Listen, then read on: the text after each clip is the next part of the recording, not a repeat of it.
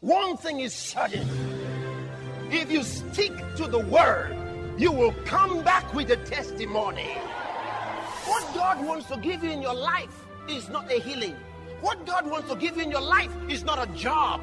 What God wants to give you in your life is not money. What God wants to give you is the word of God in your spirit. It'll make you what it talks about.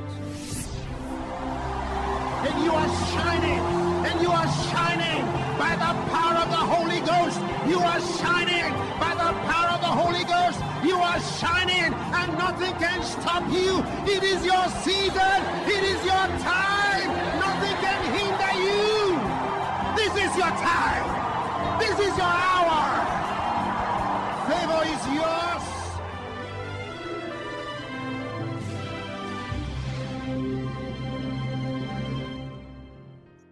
Prayer comes with a divine ability to enlighten, to refresh, and to minister wisdom and revelation and insight into mysteries and secrets. The desire of God's Spirit is that we might be filled with all the fullness of God. If this happened to somebody, In this insightful teaching by Pastor Chris titled Cultivating a Spirit of Prayer, you would learn how and when the Holy Spirit brings to you an atmosphere of prayer. when you invite by desire that spirit of prayer, the Holy Spirit of God brings an overwhelming atmosphere and influence of prayer into your life. And what happens is you breathe. Also, discover how to desire and develop the habit of praying as your life becomes a marvel and influential to the world. Listen and be blessed. we were discussing the subject of prayer, and I was telling you about prevailing prayer. How that we win first in the spirit before the victory shows on the outside. We prevail with God first before we prevail with men. Until you prevail with God, you cannot prevail with men. You know, it gives us the picture of Jacob when he wanted to return to his homeland. And all of the wealth and all of what God had blessed him with, and his large family. And he took all of this and was ready to go homeward. But then he remembered there was a problem. He had cheated his brother many, many years before, and his brother had vowed to kill him. And his brother Esau had become a very strong man, a great man with a large army. And so uh, Jacob had reason to be afraid because truly, when Esau heard that Jacob was coming home, he got his army ready to attack him. Jacob knew he was a dead man and everything he had would go to the winds. So, as he got everything ready, got everybody ready for the journey, his heart was not at rest. And so he stopped. He said, You you go on. I, I cannot I cannot come yet. And the Bible says, and Jacob was left alone. You see, if Jacob didn't prevail with God, he will not prevail with men. And he knew it. So he stayed back to prevail with God. In in a sort of mystery, the Bible wangles into this area without giving us any details and just says a man wrestled with him. But then you have to study the scripture to discover what this was all about. Yes, the angel of the Lord appeared to Jacob, and Jacob wrestled with this angel all night long. You know, sometimes we look at it and there's so many interpretations for us, but the most significant thing about it, that experience, was that with all of the fellowship that we could deduce from there, the prayer part was the most important. He prayed. He held on to the angel. And the angel said, It's the break of day. I got to go. He said, No, I can't let you go till you bless me. I can't let you go. And he would not let him go, and the angel couldn't tear himself from Jacob. Finally, he touched his thigh, and Jacob began to limp. And of course, evidently, he fell under the power. And the angel said to him, Your name will no longer be called Jacob, but Israel. He said, For as a prince, you have prevailed with God. As a prince, you have prevailed with God. This is the important area for us to look at. This man needed to prevail with men, but until he prevailed with God, he had no chance. And when he said, as a prince, you have prevailed with God, we could understand. I, I, I wrote more details about this in uh, one of our books. You remember the book? What's the title? When God Visits You. Get a copy real quick and read it. The title is When God Visits You. You need it. And if you truly read that book with all your heart open, God will visit you. See, that's the reason for writing that book. When God visits you. So you write down the title, you're going to read it, you're going to get it and read it. And there I explain a lot more about this subject, this area. See, you've got to prevail with God. Prevail with God. It doesn't mean forcing God to do something. No. It doesn't mean crying, oh God, I want you to be with me. I'm not getting your attention on, on negative prayers that don't help anybody. Oh, if you don't follow me, I will not go. All that kind of, you know, that's not what I'm telling you to do. See, but we have a secret of praying in the Spirit, and that'll lead me into something that I'd like to to talk to you a little bit about. See, we talk about praying in the Spirit, but there is a spirit of prayer. Now, when we say a spirit of prayer, I'm not describing necessarily a certain angel or spirit whose name is called prayer. That's not what I'm saying. See? But uh, the it means when the Holy Spirit of God brings an overwhelming, overwhelming atmosphere and influence of prayer into your life. And what happens is you breathe prayer. All of that time, and, and when he does it, sometimes it stays on you for months. It can stay on you for months. It can stay on you for a year, even more. You just experience the spirit of prayer. See, that rests on you and influences you over a period of time. Now, does it happen when he chooses to, or is there anything we can do about it? Emphatically, yes. It, it's not just when he chooses to. No, it's when you, when you invite by desire that spirit of prayer you invite by desire. He said he will give to drink the thirsty soul. If you're thirsty, he'll give to you to drink. So when you're thirsty for God like this, and you begin that fellowship of prayer, it won't be long before you discover the spirit of prayer. He'll bring that atmosphere into your life. You bring that influence into your life. You find that you're, you're constantly praying. See, every now and then, He draws your hearts into His thinking, into His motivations, into His visions, into His plans and purposes. So He expresses Himself through you in prayer. How important that is. And during that period that the Holy Ghost does this in you and through you, you know that you know that you know something is about to be birthed. Something is about to come out, to happen.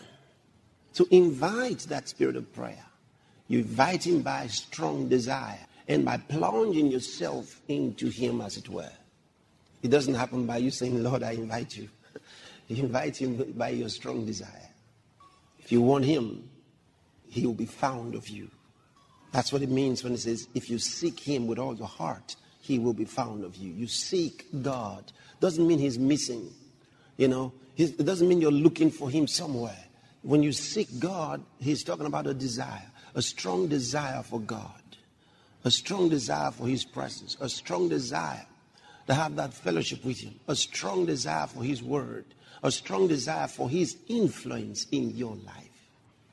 And the thing is, if you don't have it, you can't transpire it. You see it? And it's important that those who are around us have a, have a hunger for God. We, we, we, we uh, impart others with what we have. So every leader, every true leader must have it. You must cultivate it. It doesn't come by itself. You got to cultivate it. Cultivate it. The thing is always, it's his part to come to you. He'll stay you. He'll stay your mind. He'll always do it. That, that's what he's doing even now. See, he'll stay your mind towards it. But whether or not you're going to invite him and, and have strong desire for him is your responsibility. He'll always call your attention because he loves us and he wants us. He'll always call your attention. And in this conference, he's calling your attention to a greater and higher walk with God. You see, that's what he desires, and he knows that's what you desire. And all you have to do is act accordingly. See, it's the doing part that's left now. The doing part. You know, there are some people who say, well, the problem I have is I'm very lazy to pray. This has got nothing to do with being strong or lazy to pray. It's a matter of a burden. If you, if you, if you have something that disturbs you, you'll pray. I think so. yeah, sure. When you, you really want something, you really want something. Ever seen somebody who was very tired and you said, hey, can we go out to something? He says, no, I'm, I'm just too tired to even get up. I can't even get up from here. I'm too tired. I've been doing this and I've been doing that. I've been so busy, I just can't get up. You say, Can I pull you? Let me help you. He says, Please. I, I, I mean, I can't even stand from here. And while you're still talking, somebody shouts, Fire! I mean, he'll spring out of that place.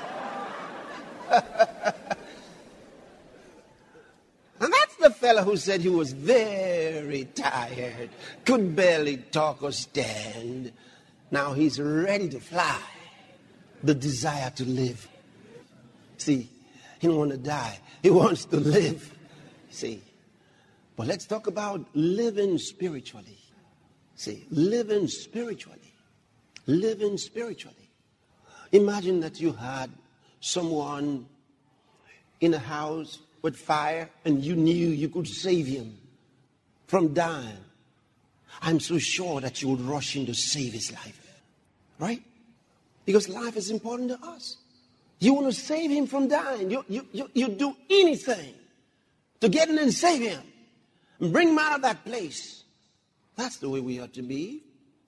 But what about, think about it. This is, this is just uh, temporary salvation when you save someone from the fire in the house. Okay? You haven't saved his soul, you just saved his body. What about the eternal fire of hell? Isn't, isn't it worth saving someone from? Can you really love somebody and, and not mind that he or she's going to hell? Can you? Do you really love someone and you don't care that he's going to hell? Have you thought about it? You know, there are people who pray for a loved one to be saved, like a, a woman praying for her husband to be, to be a Christian. And, and um, she might even go to the pastor and say, Pastor, I really want my husband to be born again. So we can all be coming to church together. And maybe the reason she wants it, and a lot of times that's the reason that salvation doesn't take place so long. She's been praying many years. And that man hasn't given a thought to salvation. And even when she preaches to him, he gets angry. Why is it? Because there are those who are asking for carnal reason. She wants him to be born again so he'll be a better husband. not because not because of his soul.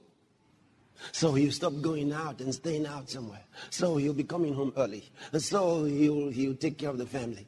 All that selfishness and greed that color prayers affect our prayer life in such a way selfish prayers like that are not heard.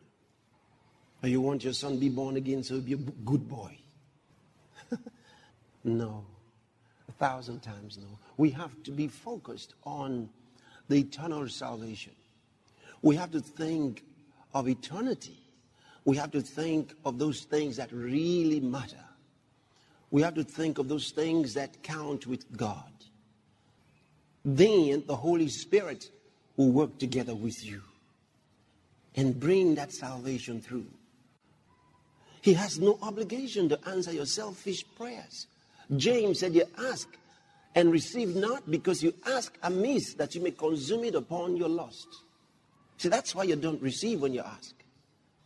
Oh, you pray. May God remove every selfishness from your life, every selfishness, all selfish ambition. May God get it out of your life. Yes.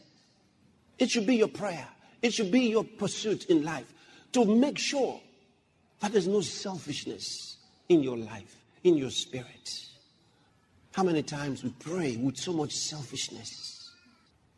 If there's a big thing that God's going to do, if He doesn't do it through us, we don't accept it. Selfishness. That's not the way you walk with the Holy Spirit. See, if you truly want to give God glory in your life, then it doesn't matter how it comes. It's the Holy Spirit all the same. And then you, you start learning how to bless God, praise God, worship the Lord, and thank Him when He does something good in another person's life. And when another one is esteemed above you, you don't care. You're just so happy for Him. Because it's the Holy Spirit. We already know it's not by might, it's not by power, but by the Holy Ghost.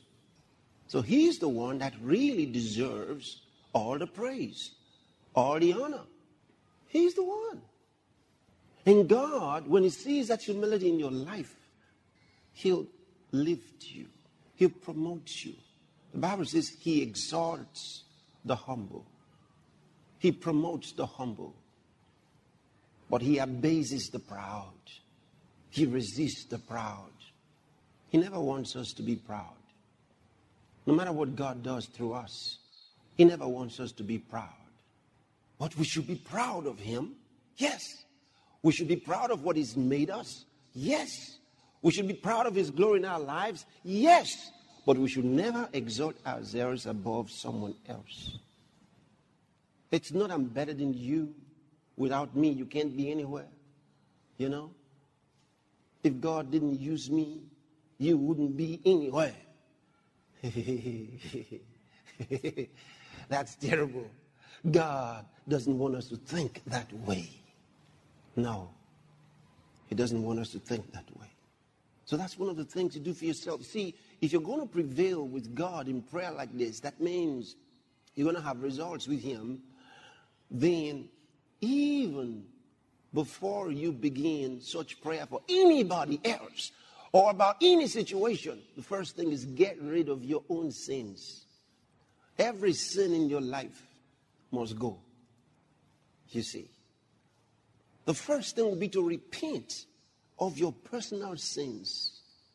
There are different kinds of sins that people commit. It can be like I just said now, sin of pride and arrogance. You may be surprised that God is calling your attention to your pride and arrogance. And if you don't take care of it, you cannot prevail with God. You can't pray that kind of prayer. Because that thing will be in your heart. He said, David said, If I regard iniquity in my heart, the Lord will not hear me. He says, The Lord's ear, Isaiah said, The Lord's ear is not heavy that he cannot hear. Neither is his hand shortened that he cannot save. He said, But your iniquity and your sins have hidden his face from you that he cannot hear you. So sometimes people are praying, they want to, they, they want to, you know, uh, fellowship with God upon their sins. And God is not that way. He's a just, righteous, and holy God. His word is so simple and so clear. Always, He turns your heart to how do you behave to your fellow man? How? Still ahead, the man of God, Pastor Chris, takes the teaching yet higher. The Word of God is a cleanser. The Word of God is light. We get our light from the Sun of Righteousness, Jesus Christ. We are His reflectors. The more He shines on us, the more we beam out light. The more of His light, the more of His light we receive, the more we can reflect. Spiritual glow, the glory of the saints and how it works the importance and benefits of prevailing prayer. Learn about these and much more in this next segment. The Holy Spirit enjoys fellowship with us when we express genuine love. Genuine love. Genuine love has no selfishness. See, all sins are based on two things selfishness and fear. Now, those are sins toward men. There are spiritual sins. Spiritual sins are sins toward God. You see, even in the Old Testament, He gave them Ten Commandments. And when He gave them those Ten Commandments, the first, the first five were commandments about God. And the second five were commandments about men. So the first ones were spiritual commandments. And the others were earthly commandments. Which means there are sins you commit in dealing with other, other human beings. But there are sins you commit in dealing with God. For example, if you're proud towards this lady and against her, she may never know. She may never know. You may act towards her in different ways, and she may never know. But pride is a spiritual sin. Only God sees it. And God, the Bible says, God resists the proud. That means He elbows you. So you find you can't really walk with God as long as that thing is in your heart, and nobody knows it. And the only way you're going to know your pride is when the Word of God, as the light of God, turns in your spirit. The spirit of man is a candle of the Lord, searching all the inward parts of the belly, the inward man. So until the light of God shows you in your heart and defines that pride to you, you would continue living in pride. And nobody would know you're a proud man till the day you wake up in hell. And they say, How, how could that man have gone to hell? How, could he have gone to hell? But God knew your heart. Spiritual sins are more dangerous than physical sins. So you have to be very careful. Search your heart all the time. Search your heart. And how you search your heart is not by sitting down and looking into your mind. Study the scriptures. The scriptures will show you. The Bible says the word of God is living and active, sharper than any two edged sword, piercing even to the dividing asunder of soul and spirit, and of the joint and marrow is a discerner of the thoughts and intents of the heart. The Word of God is a discerner of the thoughts and intents of the heart.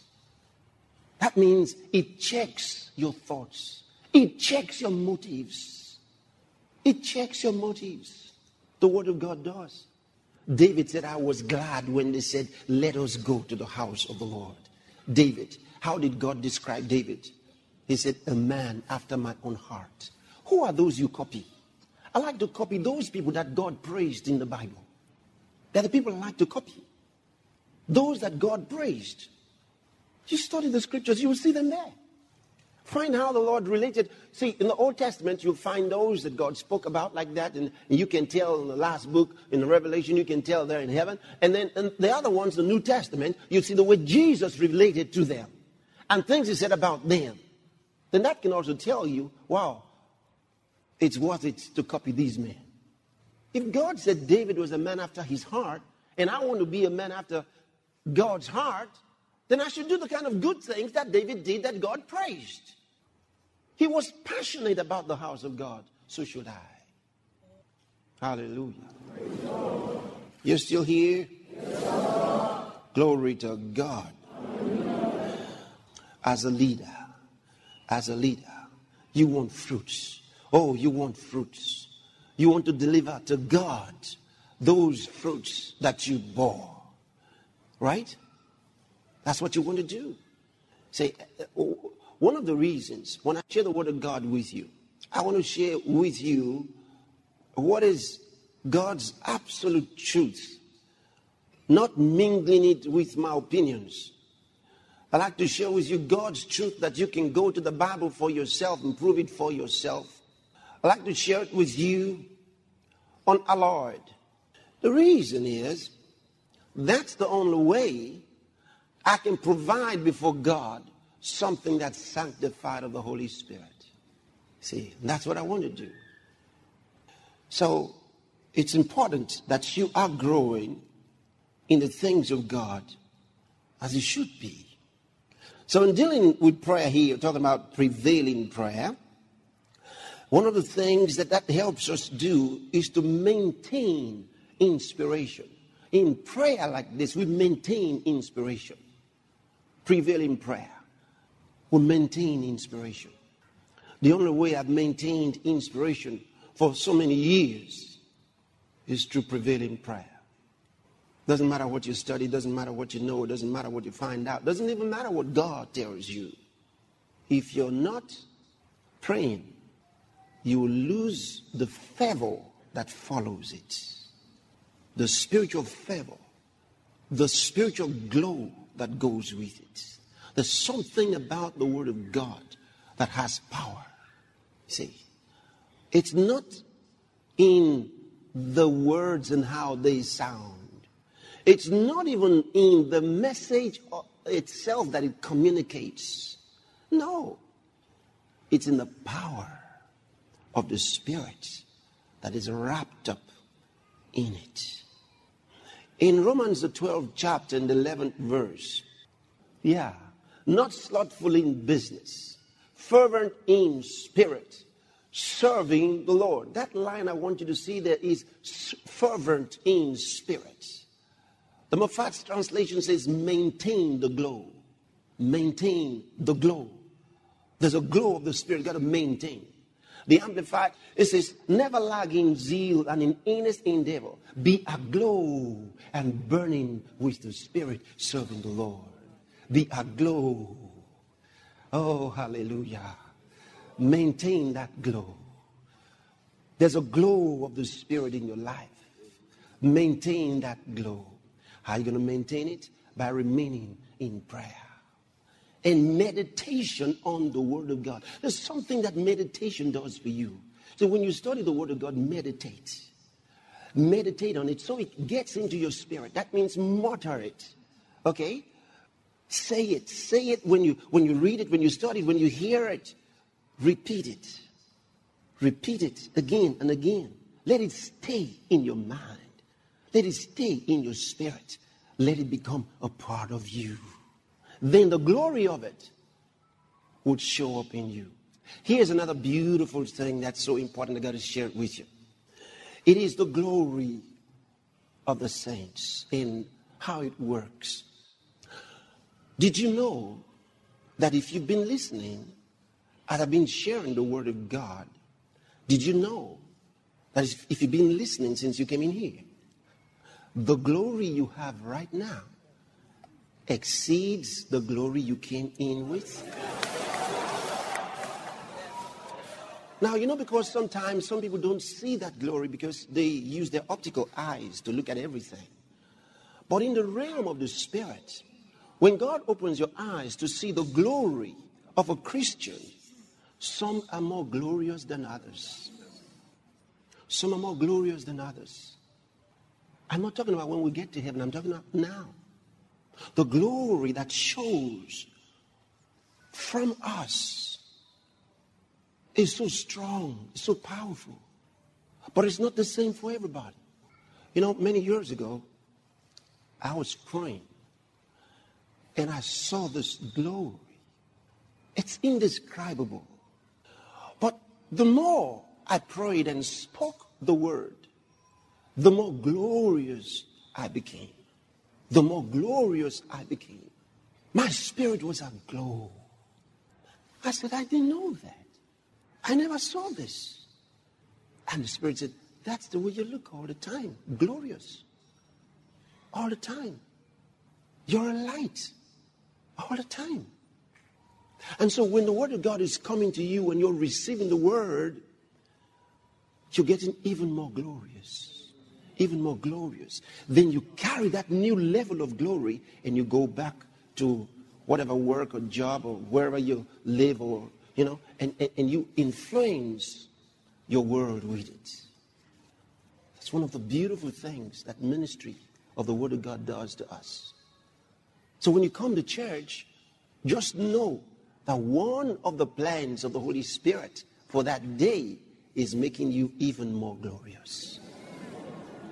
You're adding to the glory of your life. It's like something that normally should shine, but it's covered by a lot of other maybe dust or dirt or something, whatever it is. And then as you clean it, it glows more. As you clean it, it glows more. See, so the Word of God is a cleanser, and the Word of God is a light. I'd like us to read something. Psalm 86 in verse number 11. Psalm 86, verse 11. Have you seen it? Read it want to go.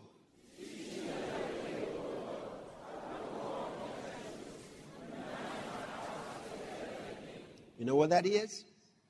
That's the next thing that prayer does for you. It's called focus. Focus. In prayer, we can have focus. He says, Unite my heart to fear thy name. You see that? Unite my heart to fear thy name. If you want to read that in the New International Version, you'd see it more clearly. I'm going to read that to you. In the New International Version, he says, Teach me your way, O Lord, and I will walk in your truth. Give me an undivided heart. An undivided heart that I may fear your name. An undivided heart. This is what we have when we pray an undivided heart. We have focus. Say, prayer helps you focus. Prayer helps you focus. Do you maintain a diary of prayer? Try it. The things you're concerned about, you like to pray about, in, in your diary, you write down what you're praying about. And a lot of people who pray about so many things, you ask them 10 minutes later after prayer, what did you pray about? They don't remember. They said so many things to God. Even when God answers, they don't know because they they never took record of what they were saying to God, except they have a problem. Hallelujah. You're still there? Okay, so you're writing focus. It keeps prayer helps you keep focus, right? Okay, here's another one. Here's another one. In prayer, or put it this way, it's more of a responsibility, a leadership responsibility, in, and that is praying for the spiritual growth of others, praying for the spiritual growth of your brethren, okay, of your members, praying for their spiritual growth. I'm going to show you how to do that prayer. It's so important. It must mean a lot to you. And if you if you deem yourself to even be at that level where you require that prayer yourself, you can pray it for yourself because it's the Spirit's prayer.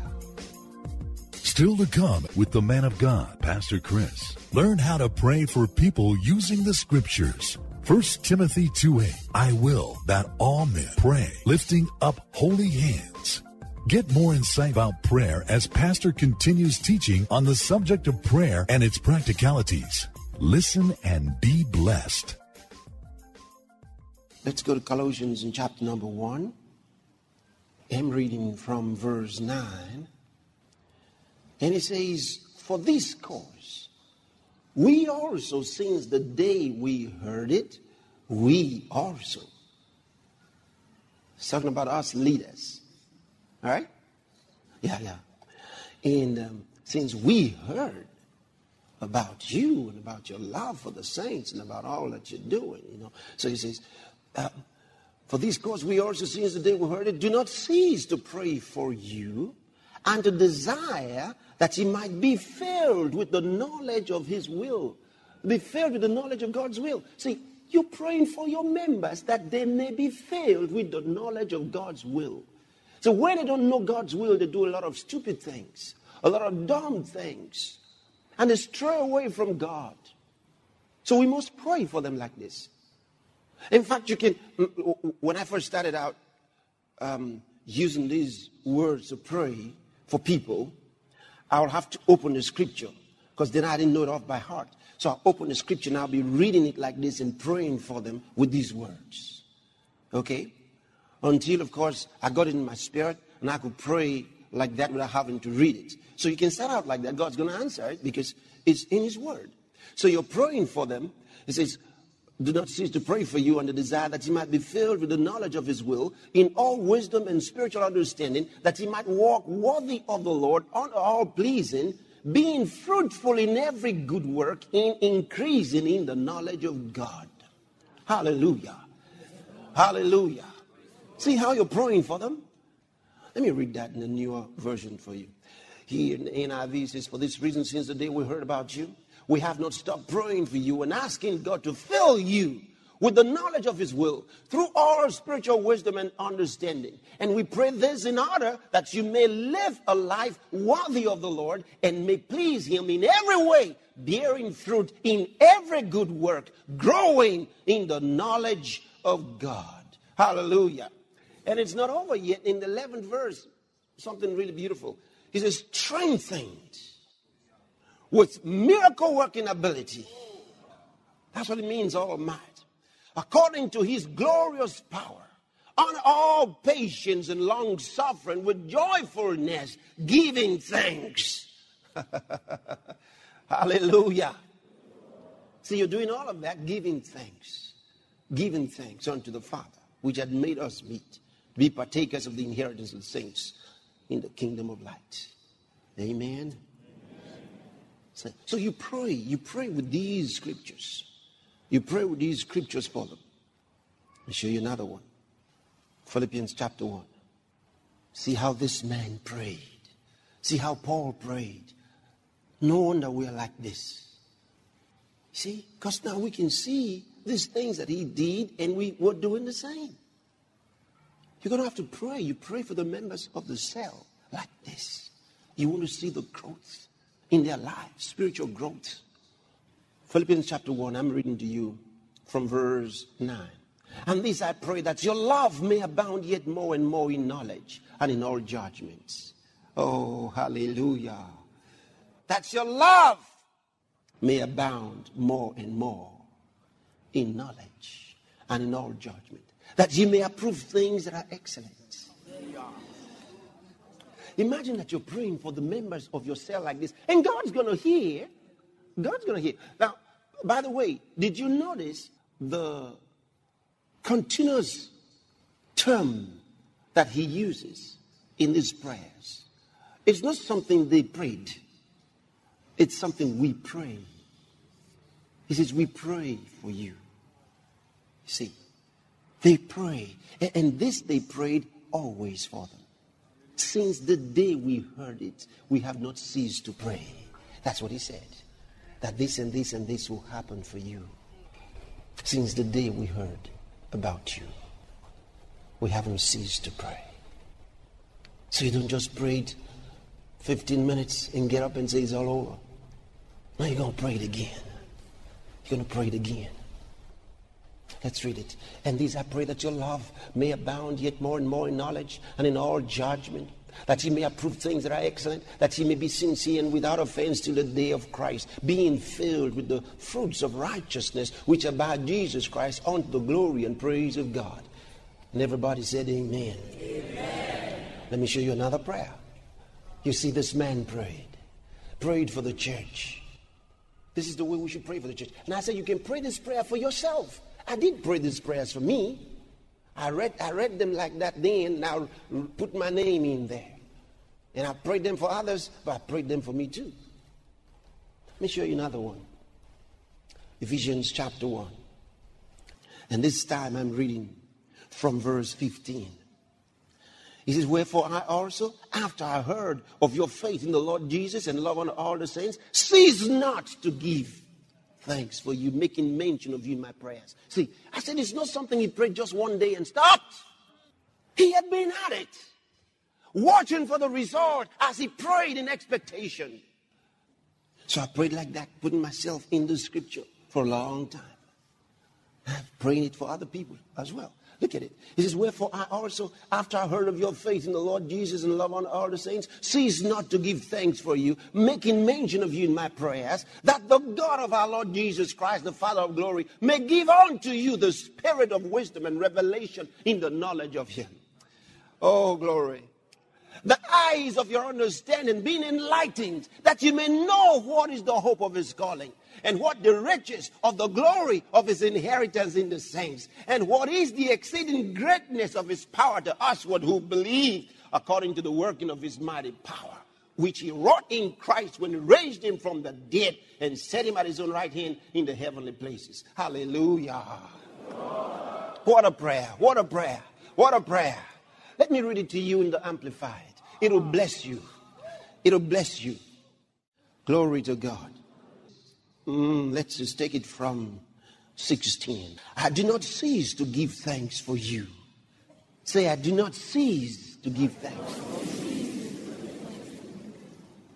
Say, I will not cease then. Mm-hmm. So he says, I do not cease to give thanks for you, making mention of you in my prayers.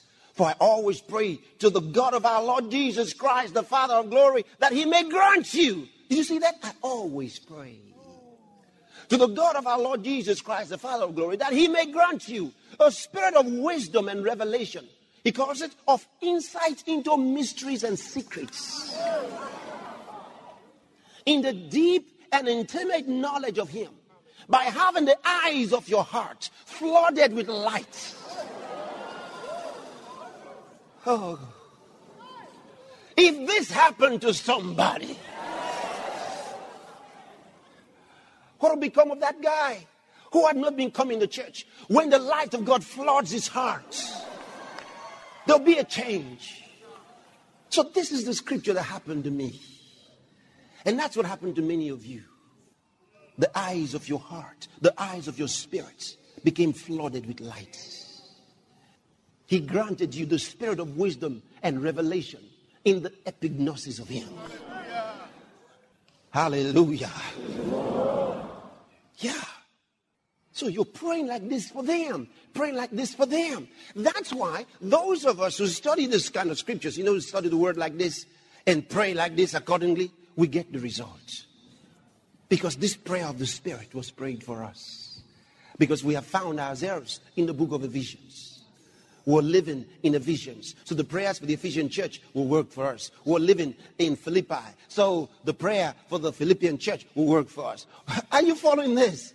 So when you find yourself studying these epistles and living accordingly, the same prayers of the Spirit that were said then will work for you if you meditate on them and apply them to yourself. They work just as they did then. Hallelujah. Say, I'm growing in the Spirit. I'm making progress. I'm making progress. Say, I'm more glorious even now than I was five minutes ago. Did you see that? Yeah. You know, when we have the national ministers conference and I share the word of God with them, I tell them some things. I say to those ministers from all around the world, I say, when I minister, I don't just teach and preach. I said, I impart what I share. See, in, in, I make God's people more glorious than they were before the game. So when they leave, they're more glorious. They are stronger. They are encouraged. They know who they are. They become more successful, more prosperous. That's the way it ought to be. Glory to God. Okay, let's take a few more here. Thank you, Lord Jesus. So you see, you're praying for God's people like this, and, and, and beautiful things happen. Okay, you want us to take one more prayer? Let's take another one. Ephesians chapter 3. You like this one. This one is like a, a climax. Like a climax. Ho, ho, ho. I'm going to take it to you from verse 14. From verse 14. For this course, chapter 3, from verse 14. Hallelujah. For this cause I bow my knees unto the Father of our Lord Jesus Christ, of whom the whole family in heaven and earth is named, that he would grant you, according to the riches of his glory, to be strengthened. That means what? Invigorated. With might. That's miracle working ability. By his spirit in the inner man. 17. That Christ may dwell settle in your hearts by faith, that he, being rooted and grounded in love, may be able to catalambano. Are you getting it? All right. May be able to comprehend. That means seize it and make it yours. Uh, with all saints, what is the breadth and length and depth and height, and to know the love of Christ, which passeth knowledge Aya!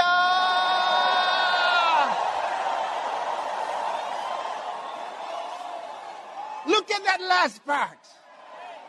That he might be filled with all the fullness of God. Somebody shout hallelujah. Oh, glory to God. Tell me something. If that were not possible, why would he pray to God that he should do it? The desire of God's Spirit is that we might be filled with all the fullness of God.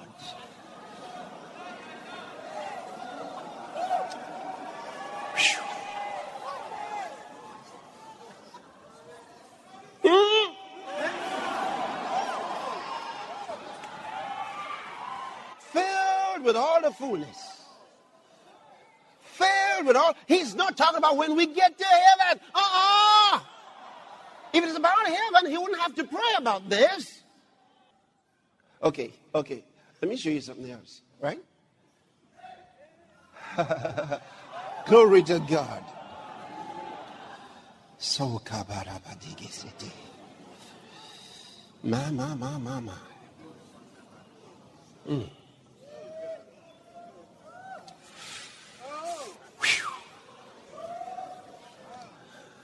From Book of Romans. God's word is extraordinary. God's word.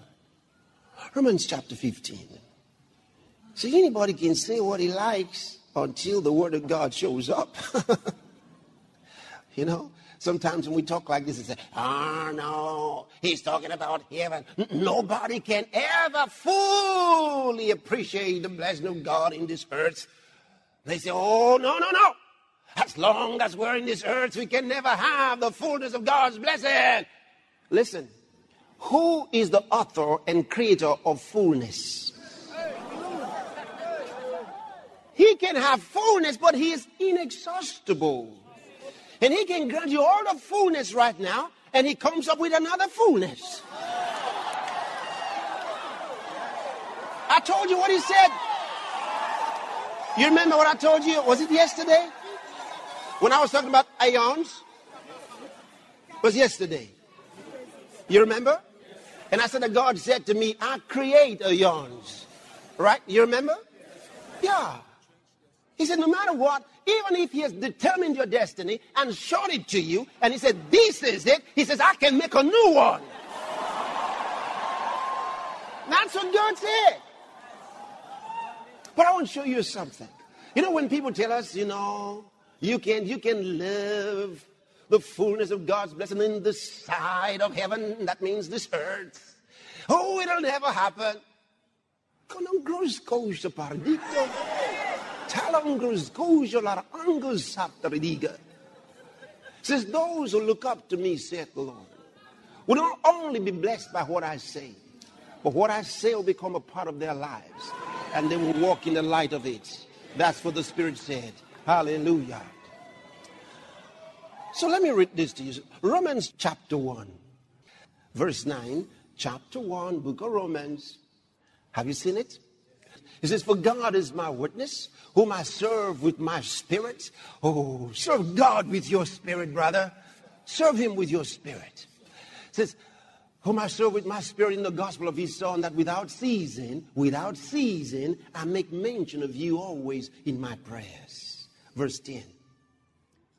Making request, if by any means now at length I might have a prosperous journey by the will of God to come unto you. Says, I want to come see you. Oh, why, why does he want to come? Verse 11. For I long to see you, that I may impart unto you some spiritual gift to the end ye may be established. Now look what follows. This is chapter one. All right? Two things I wanted you to notice. The first one was he was planning to go visit them. And the second thing was he was hoping to impart onto them some spiritual gift. So this is a book of Romans. This is one letter that he's written to them. And he never wrote in chapters and verses, but you know, for good reference, some of the men of God down through the years broke it down into chapters and verses for us. So we go chapter 1 and 2 and 3 and 4, and all the way, same book, written same time, for the same people, all right? Then we go to chapter 15. It was such a long letter. So let's go toward the end of this letter. He's still talking about the same thing. All right. Chapter 15 now, and I want you to go all the way. We are reading from verse 24 will be all right. Whensoever I take my journey into Spain, I just want us to follow this man. Are, you following this?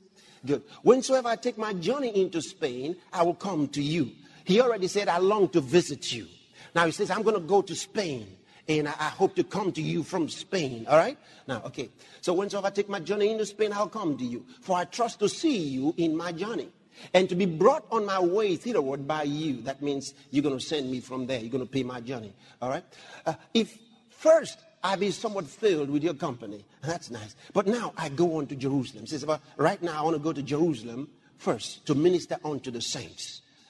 Verse 26, for it hath pleased them of Macedonia and Achaia to make a certain contribution for the poor saints which are at Jerusalem. So I want to take that contribution to them at Jerusalem. All right? Now, verse 27. It hath pleased them verily, and their debtors they are. For if the Gentiles have been made partakers of their spiritual things, their duty is also to minister unto them in carnal things. When therefore I have performed this and have sealed to them this fruit, I will come by you into Spain you see, now, now, watch this. Watch this. When I go to Spain, I'm going to see you. And then I'm on my way to Jerusalem. And then I'll come by you into Spain. Now, look at this. And I am sure that when I come unto you, I shall come in the fullness of the blessing of the gospel of Christ. He's not talking about heaven. He says, I'm coming to you in the fullness of the blessing of the gospel of Christ. You mean to tell me somebody walked in the fullness of the blessing of the gospel of Christ in this earth? Paul says he did. He did. And he was hoping to go visit them and impart some of this to them. Now you think about this. Imagine, imagine making a discovery of this. Maybe some 25 years ago, I think a little more than that. Then I'm studying my Bible and come across this kind of a thing and I'm crying in my prayer. Dear Lord Jesus, oh, I'm going to walk in the fullness of the blessing of the gospel of Christ. Reading this and meditating on it. More than 25 years ago. I'm not stupid. How could I see something like that and walk away like I didn't see it? Hallelujah. Now you can understand my soonnesses in the gospel of Christ Jesus. You can understand why I think the way I do. And why I talk the way I do. Because of the consciousness of the fullness of the blessing of the gospel of Christ that's made available to us. And I found out I could walk in the light of it in this earth. Hallelujah. Teaching further on the subject of prevailing prayer. The difference of praying in your understanding and praying in the Spirit.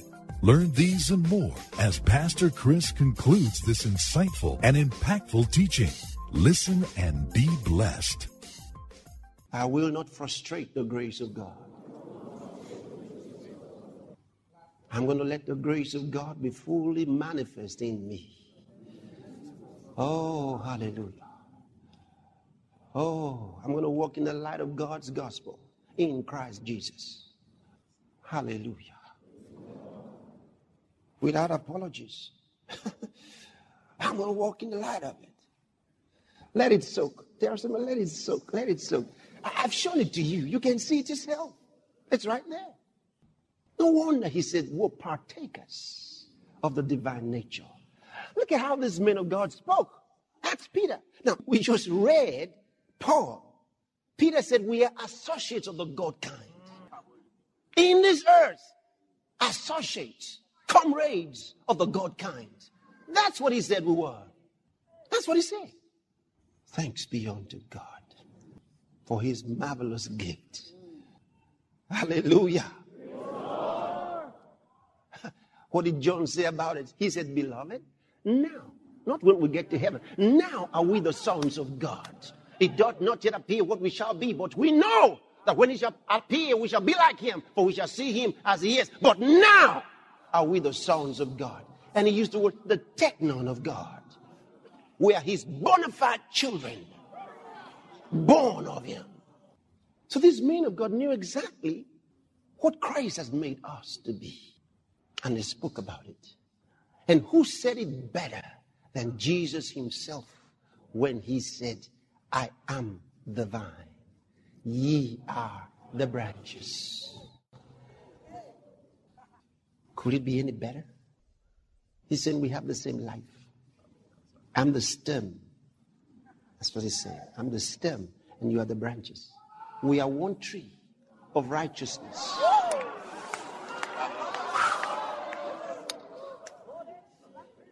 Speak in tongues. Speak in tongues. Speak in tongues. Speak in tongues.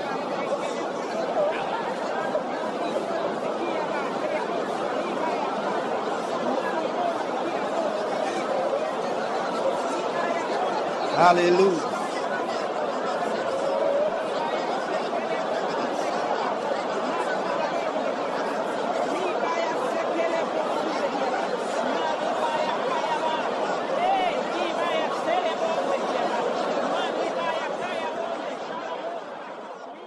Shout hallelujah. Okay. Now, you know you're going to pray. I want to explain some things to you because I really want you to be well positioned for the glory of this. In Romans chapter 8, when you read from verse 26, he shows us a certain kind of prayer that is not really by us, but through us. Have you seen it? Read.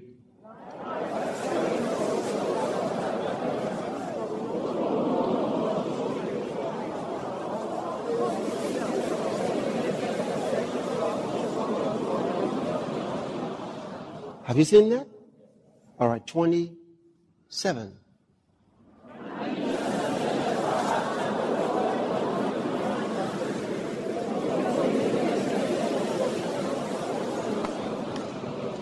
Good.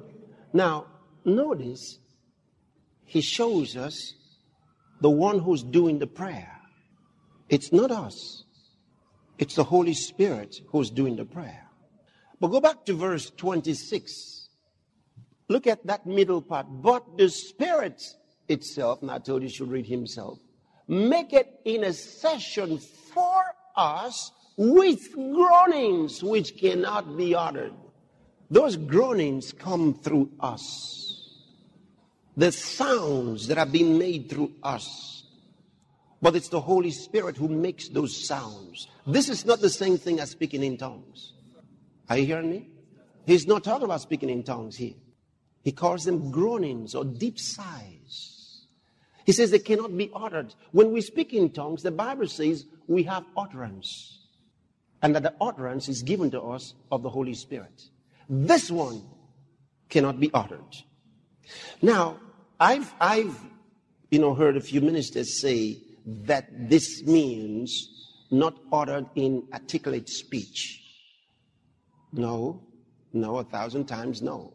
This is not at all about the articulate speech, meaning, because what they're trying to say there is that it's tongues or rights, just that not articulately in your normal language.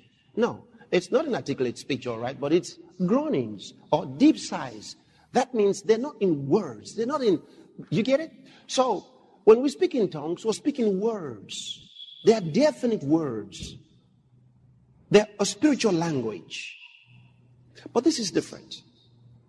And everyone who has experienced this will know that there's a difference. I mean, almost all of us who have received the Holy Spirit, one time or the other, will experience this thing.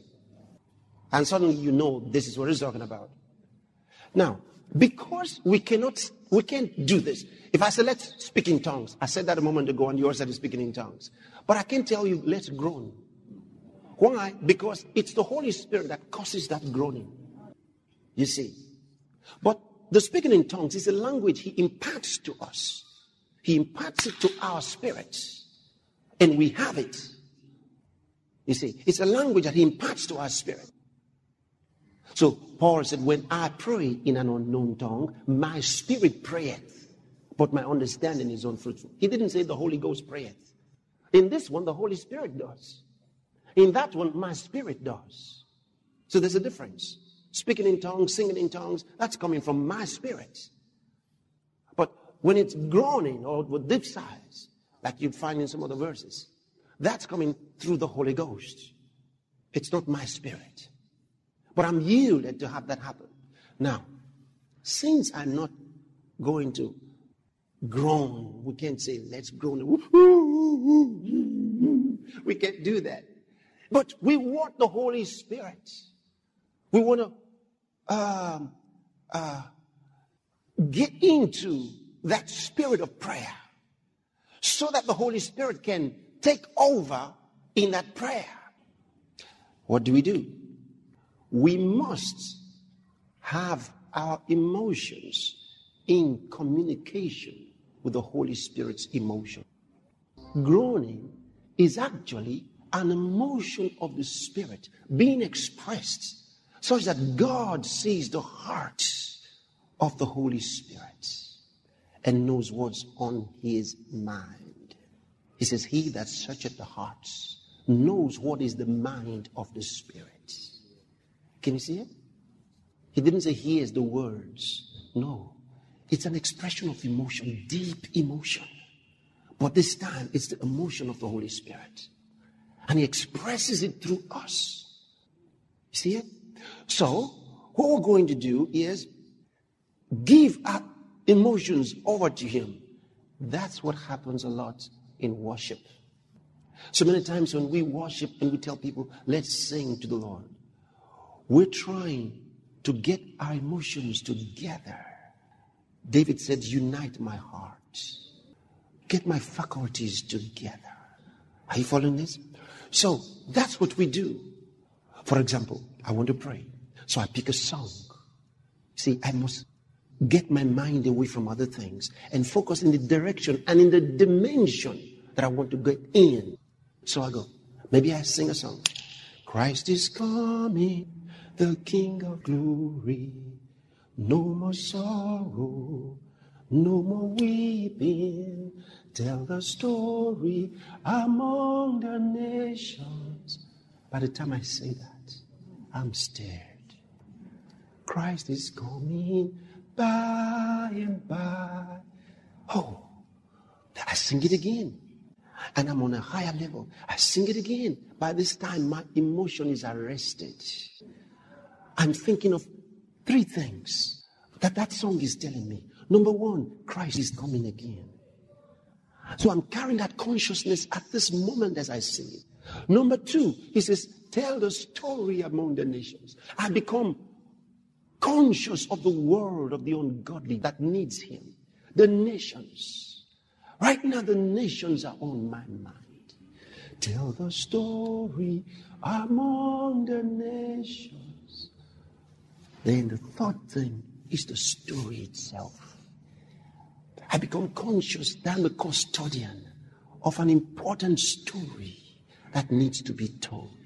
Before long, oh God, I'm thinking, oh, help me do it. I've got to do it. Then I'm pacing the floor. Or maybe I'm lying down and I'm singing it. Christ is coming, the King of glory. See, the songs we sing, the words we speak have an impact on our spirit and on our mind and on our emotions. If you sing another song that makes you rock and sway like this, you, you will not do what I'm talking about now. You'll be doing something else. See that? But I, I want that to arrest my spirit. So I must pick the right songs. There can be right songs and wrong songs. Not because the songs are wrongly written, but they are not the songs you need at this moment to guide your emotions in the right direction. So you need to mark those songs that can help you.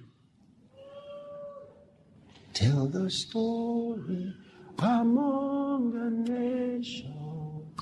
Christ is coming by and by. It's a song of hope. It's a song of faith. It's a song of trust. It's a song of commitment. Tell the story among the nations. Oh, yes, tell the story among the nations. And my mind starts, you know, I'm, I'm just, I'm spinning in my mind. I've got to tell a story to the nations of the world. I've got to do it. I've got to do it. So at that moment, I am releasing myself to the emotions of the Holy Ghost. Don't ignore the Holy Ghost. This is what I'm telling you. Learn to walk with the Holy Spirit. Are you catching what I'm sharing with you? Yes. Spiritual things are practicable. I'm showing the connection between the outward nature and the inward man. There's a connection. How you work from outside in. There's a connection. Otherwise, Jesus would have never come as a man. He would have never come with a body.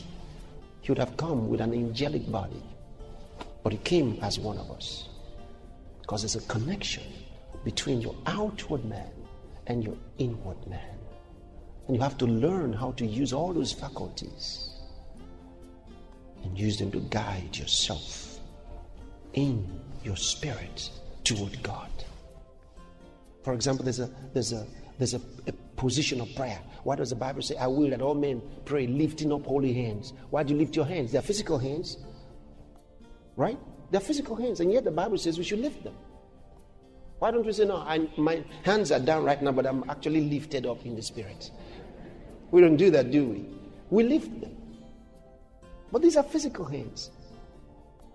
So that means there's a connection between my lifting my physical hands and my spirit. Are you getting it? Okay, so let's pray now. Go ahead and pray.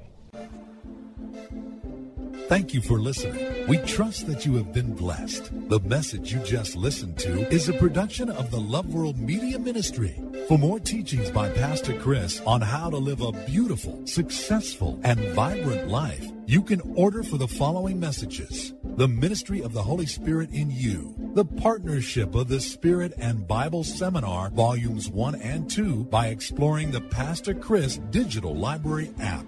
God bless you.